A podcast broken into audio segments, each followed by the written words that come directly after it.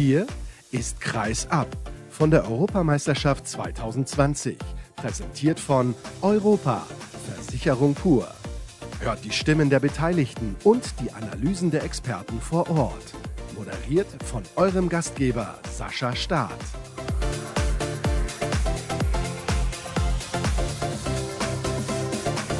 Willkommen zum nächsten Mal aus Trondheim, zur nächsten Sendung von Kreis ab hier von der Handball-Europameisterschaft aus Norwegen, Österreich und Schweden. Da wird ja auch gespielt. Und nicht nur hier gab es Überraschungen, sondern auch in anderen Hallen. Zum Beispiel hat Dänemark verloren mit einem Tor gegen Island. Das kann man, glaube ich, als Überraschung bezeichnen. Aber wir kümmern uns natürlich um die deutsche Mannschaft. Und das mache ich mit dem Kollegen Daniel Neuhaus vom A R D Hörfunk. Ich muss gerade noch mal gucken. Ja, tatsächlich. Mit sieben Toren hat die deutsche Mannschaft heute gegen Spanien verloren.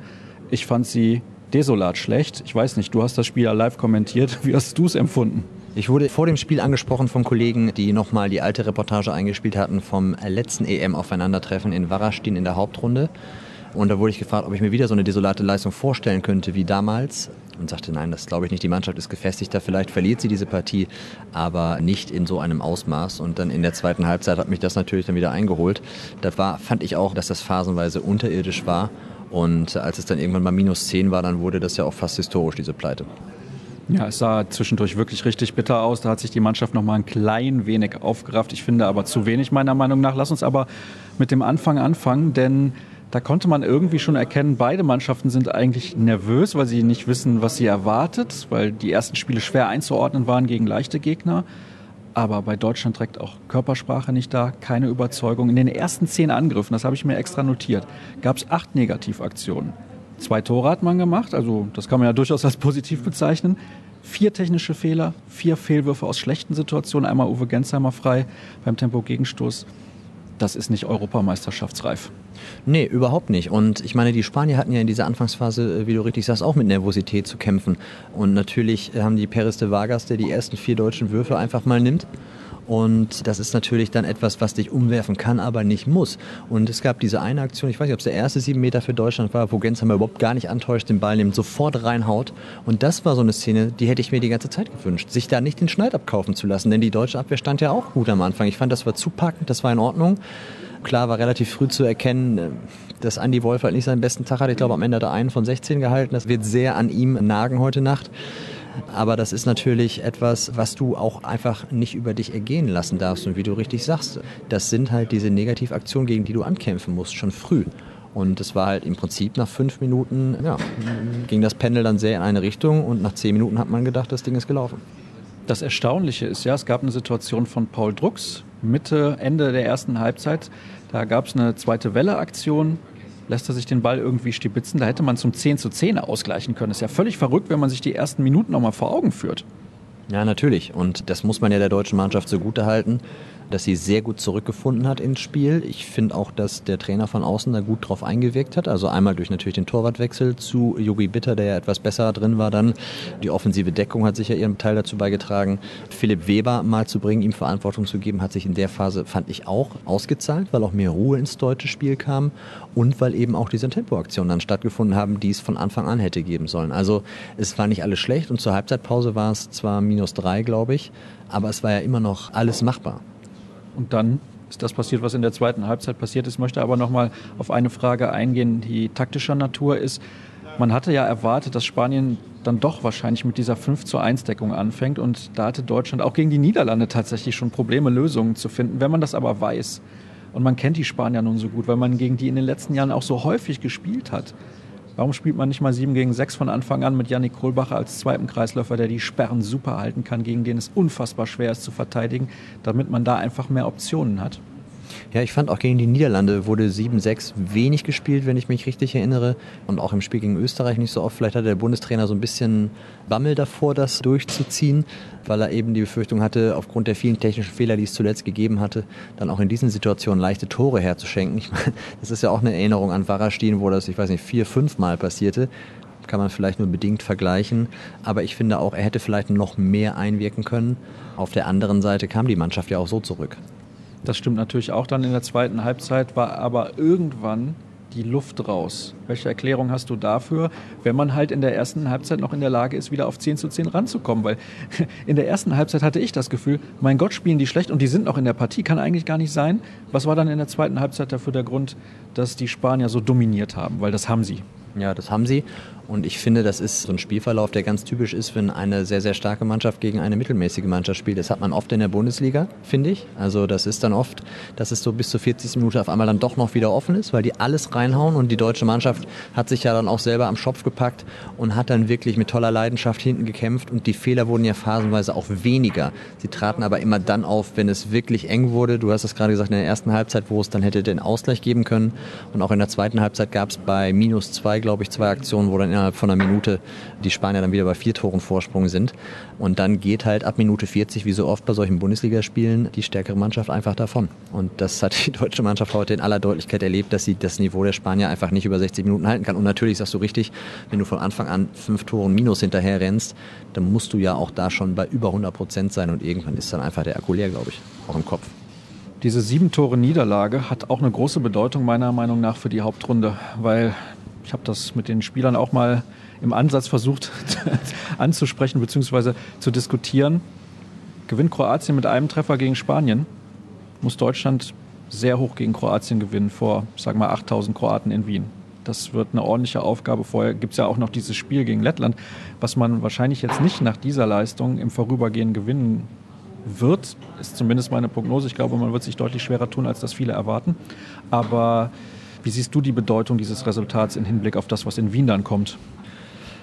Ja, es wird natürlich nicht einfacher. In Wien hast du auch gegen Österreich noch nicht gewonnen. Ne? Das kommt ja auch noch hinzu. Und dann die Kroaten, ich glaube, so wie es im Moment aussieht, würdest du als zweites gegen die Kroaten spielen in, in der Hauptrunde. Ich weiß gar nicht, wer der ist, der erste aus der Gruppe, äh, also wer der erste Gegner wird in der Hauptrunde.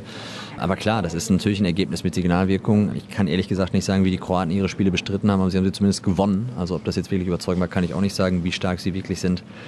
Aber die Aufgabe wird natürlich nicht leichter. Auf der anderen Seite fand ich, muss man ja auch sagen, dass die Spanier einfach auf einem sehr guten Niveau hier sind. Ne? Also die werden, glaube ich, ein Wörtchen mitreden um den Titel. Sie haben ihre besten Spieler mit dabei, es fehlt niemand.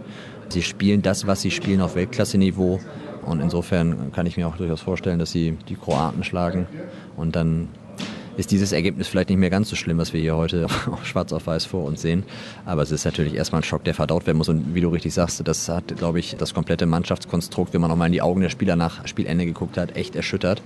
Und ja, ich bin auch mal gespannt, was es gegen Lettland gibt. Ich möchte da eine Sache noch ein bisschen herausheben, weil du gerade gesagt hast, die Spanier haben so auf Weltklasse-Niveau agiert. Ich habe eine bisschen andere Meinung. Ich glaube, die Spanier haben das solide gemacht und Deutschland war einfach unfassbar schlecht. Ja, das kann man auch so sehen, aber letztendlich haben die Spanier auch einfach, das finde ich zeichnet eine klasse Mannschaft aus, das gespielt, was sie spielen mussten. Sie wussten, dass die deutsche Mannschaft umformiert ist im Rückraum. Sie wussten, das konntest du in jedem Testspiel sehen, das konntest du gegen die Niederlande sogar sehen, dass es keine Sicherheit im Rückraum gibt. Das heißt, wenn sie ihre Deckung so stellen, wie sie es können, und das ist eben auf Weltklasse-Niveau, kannst du ganz viele deutsche Stärken rausnehmen. Julius Kühner hat da fast keine Rolle gespielt. Sie haben die taktischen Möglichkeiten des Bundestrainers eingeschränkt. Das hat er ja selber auch gesagt, Marian Michalsik nicht zu bringen auf Rückraummitte, weil er nicht noch einen Unerfahrenen reinbringen wollte, nicht noch einen Wechsel machen wollte. Damit reagiert das deutsche Team ja auch auf die Weltklasse-Qualitäten, die Spanien hat. Ob sie sie heute alle zeigen mussten, bin ich bei dir, haben sie sicherlich auch schon besser gespielt. Aber es zeichnet, finde ich, solche Mannschaften aus, dass sie genau wissen, was sie in welchen Situationen tun müssen, um einen Gegner aus dem Konzept zu bringen. Nun gut, wir könnten jetzt hier noch eine halbe Stunde sitzen, aber wir wollen beide auch irgendwann Feierabend machen. Daniel, recht herzlichen Dank. Jetzt gibt es noch Stimmen aus der Mixzone. Ich habe gesprochen, ich muss jetzt gerade noch mal nachdenken, wer mir zur Verfügung stand. Was sagt denn hier der Spielberichtsbogen? Ich habe gesprochen mit Julius Kühn, mit Johannes Bitter und mit Fabian Böhm. Und am Ende hört ihr noch ein Gespräch mit Susu Ulet. Der ist ja Experte bzw. Co-Kommentator beim französischen Fernsehen. Und da sieht es auch nicht sonderlich gut aus bei den Franzosen. Das soll es dann erstmal gewesen sein. Jetzt eine kurze Pause und dann die Stimmen aus der Mixzone.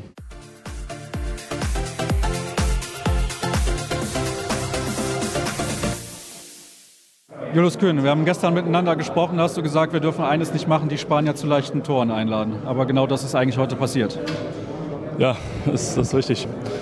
Die Niederlage geht vollkommen in Ordnung. Wir haben einfach nicht, ein bisschen, nicht den kühlen Kopf bewahrt, zu leicht die Bälle weggeworfen. Und also das, was wir uns vorgenommen haben, das war halt schwierig umzusetzen im Spiel. Wir haben halt irgendwie nicht den richtigen Abschluss immer gefunden.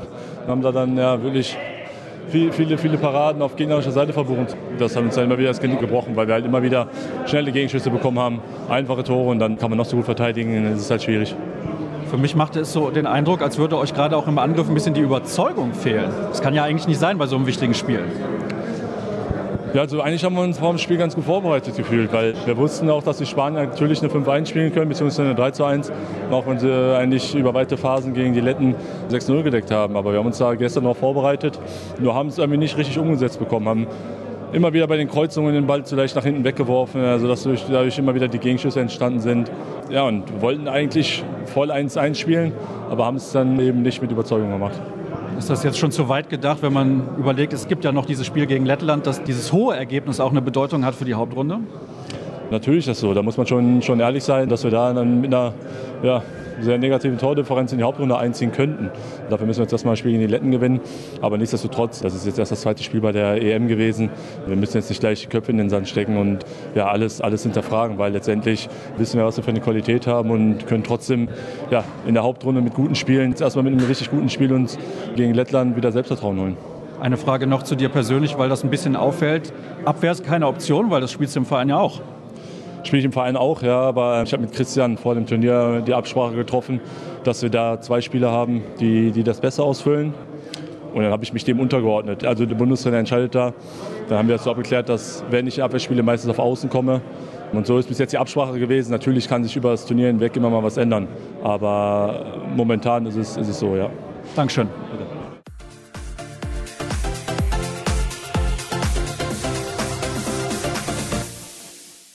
Johannes Bitter, es war eine, muss ich sagen, erstaunlich schlechte Leistung von eurer Mannschaft heute. Ich bin immer noch ein bisschen schockiert. Wie geht's dir? Ja, das sieht natürlich am Ende so aus, wenn wir so viele, so viele Ballverluste einfach haben. Und die Spanier haben einfach das Spiel dann irgendwann an sich gerissen. Wir hatten zwischenzeitlich ein richtiges Hoch, wo wir die Bälle erkämpft haben, wo wir die Abwehr umgestellt haben. Die Spanier auch wirklich fünfzehn, zwanzig Minuten für große Probleme gestellt haben. Nur das zeichnet natürlich eine Top-Mannschaft aus, dass sie wiederum dann auch was dagegen hat, sich wieder daraus befreien kann. Das haben die Spanier in der zweiten Halbzeit gemacht. Hast du eine Erklärung dafür? Weil ihr wart so auf dem Weg zum zehn zu zehn, da gibt es die Situation, wo Paul Drucks nicht ganz so überzeugend in die zweite Welle geht. Warum das dann wieder einbricht? Nein, also dass wir das Spiel nicht über sechzig Minuten dominieren, das muss ja eben klar sein. Ne? Wir hatten die zweite Hälfte der ersten Halbzeit, wo wir das Spiel in der Hand hatten, wo wir wirklich Druck gemacht haben, wo wir wirklich, wirklich das gemacht haben, was wir uns vorgenommen haben, auch weniger Fehler gemacht haben. Und in der zweiten Hälfte ja, haben die Spanier einfach unsere offensive Abwehr wirklich mit vielen, vielen Kreispässen wieder vor Probleme gestellt. Und da hatten wir es natürlich im Angriff dann schwerer. Dort ist zur Pause eine Quote von vierzig Prozent. Welche Absprache gab es da, dass dann Andreas Wolf wieder reingekommen ist? Ja, das entscheidet der Bundestrainer, das ist vollkommen klar und das, das ist natürlich in Ordnung. Also wir, wir, wir können dieses Spiel hier heute nicht ohne eine überragende Torhüterleistung gewinnen und die, die müssen wir jetzt hinterher sagen, hatten wir heute nicht. Wir haben das Duell gegen De Vargas verloren und der Plan war sicherlich, dass Andi nochmal richtig gut reinkommt, sich nochmal pusht und rein, aber die Situationen, die wir da hinten hatten, die waren natürlich, haben wir alle gesehen, sehr, sehr unglücklich, super viele freie Würfe. Und wenn man halt nicht reinkommt ins Spiel, dann muss man sich reinkämpfen, hat aber dann immer nur wieder kleine Hochs. Hast du dich da manchmal ein bisschen alleine gelassen gefühlt? Das ist jetzt vielleicht eine bisschen provokante Frage, aber so sah es teilweise auch aus. So sieht das immer aus, wenn man viele freie Würfe vom Kreis bekommt. Und die Spanier haben das toll gemacht, das müssen wir heute anerkennen. Sie haben da unsere, unsere Lücken gefunden und wirklich diese Ruhe auch gehabt, die wir uns selber gewünscht hätten. Aber wir dürfen das auch nicht dramatisieren. Wir müssen jetzt ganz schnell analysieren. Heute dürfen wir uns noch ärgern. Jetzt haben wir gegen Lettland das nächste Spiel, was wir gewinnen müssen, damit wir in die Hauptrunde einziehen. Und das ist jetzt ab heute Abend dann der Fokus. Dankeschön. Gerne.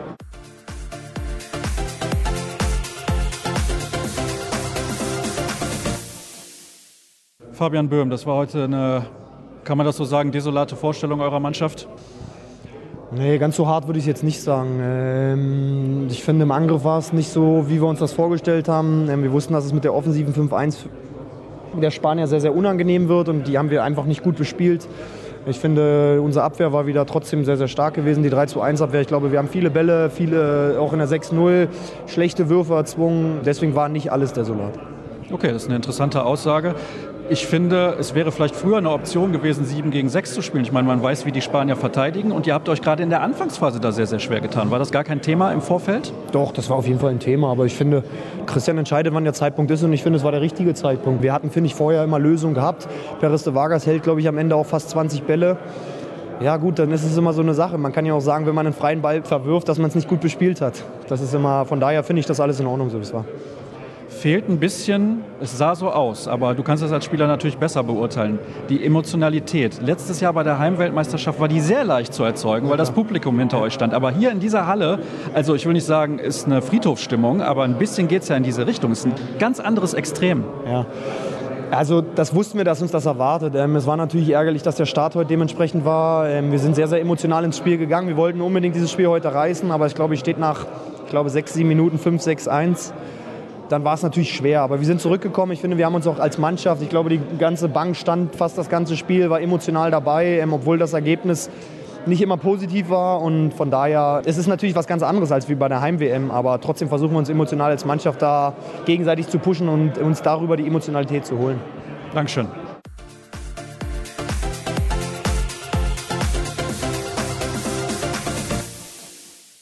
Susu Ulet ist bei mir. Erstmal schön, dass du dir Zeit genommen hast. Wir sind hier beim Medientermin der Franzosen. Wir haben viel zu lange nicht mehr miteinander gesprochen, aber immer beim Turnier treffen wir uns und deswegen ist das heute ja eigentlich perfekt. Denn es droht das Ende einer Ära im Handball, oder? Ja, im Leben gibt es immer einen Start und ein Ende. Wir sind noch nicht so weit. Also es gibt, ja klar, das wichtigste Spiel des Turniers für Frankreich morgen gegen Norwegen. Das wird unheimlich schwierig, weil Norwegen zu Hause ist, weil Norwegen gut, sehr gut ist und weil Frankreich gestern sich ganz schlecht präsentiert hat. Also das ist ein Fakt. Ob Frankreich so schnell reagieren kann, sehr fraglich. Ich würde mir Sorgen machen, weil die Norweger noch mal deutlich schneller sind als die Portugiesen. Könnte das das größte Problem werden, die Geschwindigkeit von Norwegen?